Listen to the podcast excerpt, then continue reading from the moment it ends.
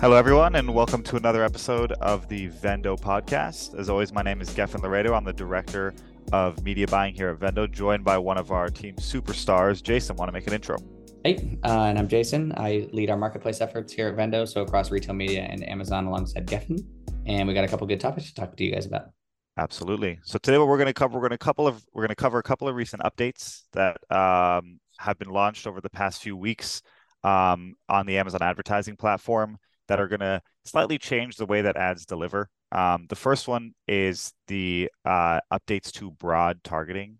So, broad targeting, for those that don't know, with broad, phrase, and exact, um, has included the largest variety of search terms that are uh, attributed to a target. So, for instance, if you say a broad target, let's say men's shampoo as as exact will be men's shampoo, and that's it men shampoo as phrase, we'll have a phrase like men shampoo organic. And then with broad, it can be any arrangement of the term men's and shampoo um, in any different way. Now, a major update that has happened is Amazon has now uh, is now including synonyms and variations. What that basically means is that they've broadened broad. And so synonyms and variations can include words that are similar. Uh, they can include words that mean the same things. And then the jury's still out on what exactly a variation could mean. It most likely just means another word that Amazon has indexed um, that that is similar or indexed with that term. So, Jason, what have you have, have you seen any changes in your search term reports recently, or how are you even assessing how we exactly have so so happening? typically within our search terms um, which is a process that we go through weekly um, is making sure there's no outlier data and what we saw is once amazon changed the ability to advertise on synonyms synonyms and variations was a lot of our broad targeting which we only really use you know across a majority of our branded defense campaigns so campaigns to protect sales from eroding uh, to competitors those terms then started delivering to variations and synonyms in a way that was not going to be advantageous long term. Um, so what we did for the time being is we're really migrating further away from from broad keywords that have historically performed exceptionally well, uh, either month over month, really up until uh, you know January eighth, and we're transitioning all of that spend then over into phrase and exact match for the time being, um, because you know once we lost the ability to control exactly kind of where those keywords we're going to deliver to, it then affects our campaigns from if we have bid adjustments in place for top of search or product pages that have performed, you know, one way. If Amazon is now delivering those search terms on a completely different criteria, it's going to affect our performance in a way that's not sustainable or controlled. Yeah, that's a great point. I mean, at the end of the day, you know, one of the most difficult things with broad and even with phrase targeting is uh, control, right? And so obviously the advantage of exact is that you know exactly what you're targeting. The advantage of broad and phrase is that you are leaving a lot of the thinking up to Amazon to say, hey, here's terms that you know you maybe didn't think of that actually convert. Um, or here's terms that you definitely with with broad, here's terms that you definitely didn't think of that that might actually convert. Um, but you know, one of the major things that we look at at Vendos, we look at a, a, a metric called wasted spend, and it's a it's a bit of a loose term, but what we mean by wasted spend is spend that doesn't generate revenue, right? And what we find is that um, over time, you know, a lot of brands that come to us, actually most of their wasted spend is from phrase, but the least controlled terms are from broad. And that was up, you know, before these changes were made. So I'll bring up a chart real quick if you guys want to check this out. This is basically a wasted spend tracker across our portfolio. And what you'll find is that the orange is phrase. So uh, as a percentage, about 50% of wasted spend across our whole portfolio comes from um, comes from phrase. And then about 30% comes from broad. And you know, this has been at uh, over time uh, a very as you can see outside of a couple of onboarded brands this this last month, each individual week has gone down for the past about six, seven weeks as we've moved away from broad. As Amazon brought in those changes, they added way more keywords to broad targeting. You we saw those increases come in. So it's going to be a doubled effort now for us to bring that down um, again. So I guess Jason, what what are some of the ways that brands can bring down, you know, broad spend? And in general, I mean, should they still run broad given these changes? I think right now it's hard to say uh, because the performance data that we were seeing come in was completely different than than what it had been historically. Um, so for our team, what we've kind of moved in a collection, you know, of doing is transitioning that spend towards phrase and exact. You can download um, if you have kind of search term reports month over month, take those conversions, you know, in the history, roll it out into phrase match. So you're still going to have coverage in a clear and concise way. It's just going to be now in a little bit different of a controlled environment so that you're not having to deal with the synonyms and variations over delivering where if you're not tracking your search terms either weekly or in those campaigns, you know, at a really high level on a daily basis, you're not going to see, you know, a huge level of, you know, spillage and wasted spend coming to the account. Yeah, and that's really the most important thing. And that, by the way, is a diligent effort. That's an that's an ongoing effort, right? As long as you have broad and phrase targeting in place, no matter how many keywords you add into negative, no matter how many keywords you put into exact, Amazon's still going to generate search terms, right? So Amazon is still going to say, hey, if you put 20 search terms into negative, it'll find another 20 for you, especially around broad, because now that we have synonyms and variations in play, you know, if we talk about variations, it's subjective, it's endless. So you'll find probably that your search term counts going up.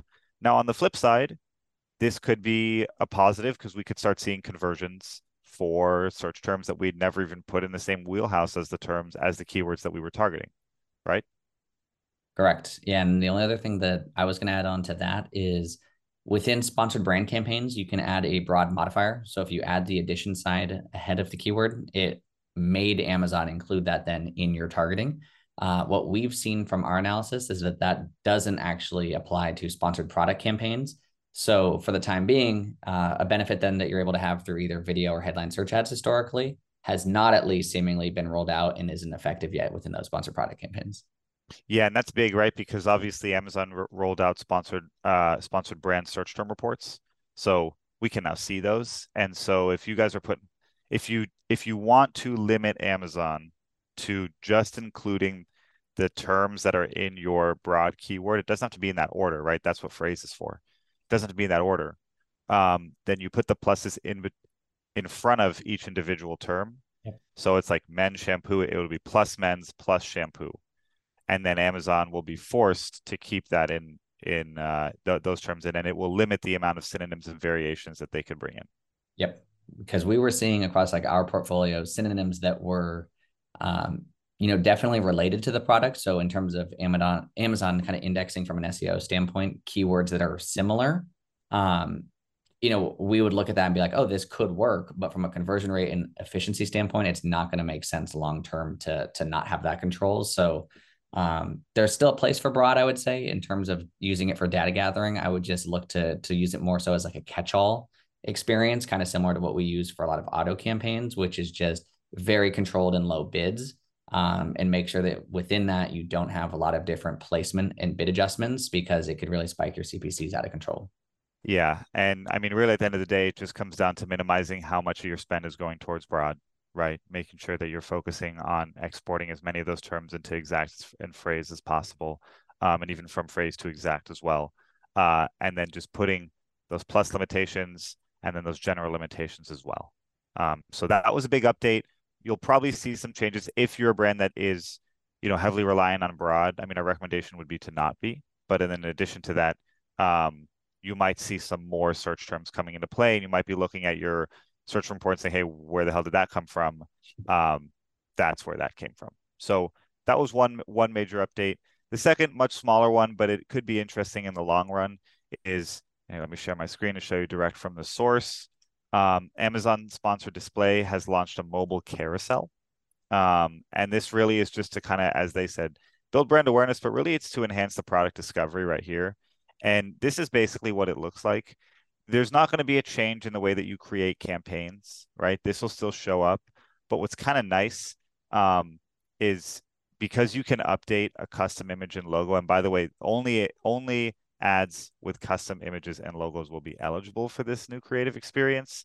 Um, you can Amazon can kind of break out the logo, break out the creative, and give customers three chances to click on your product and almost in a way tell like a bit of a story. It's like here's the listing, here's our product, and then here's our, you know, here's our here's our brand.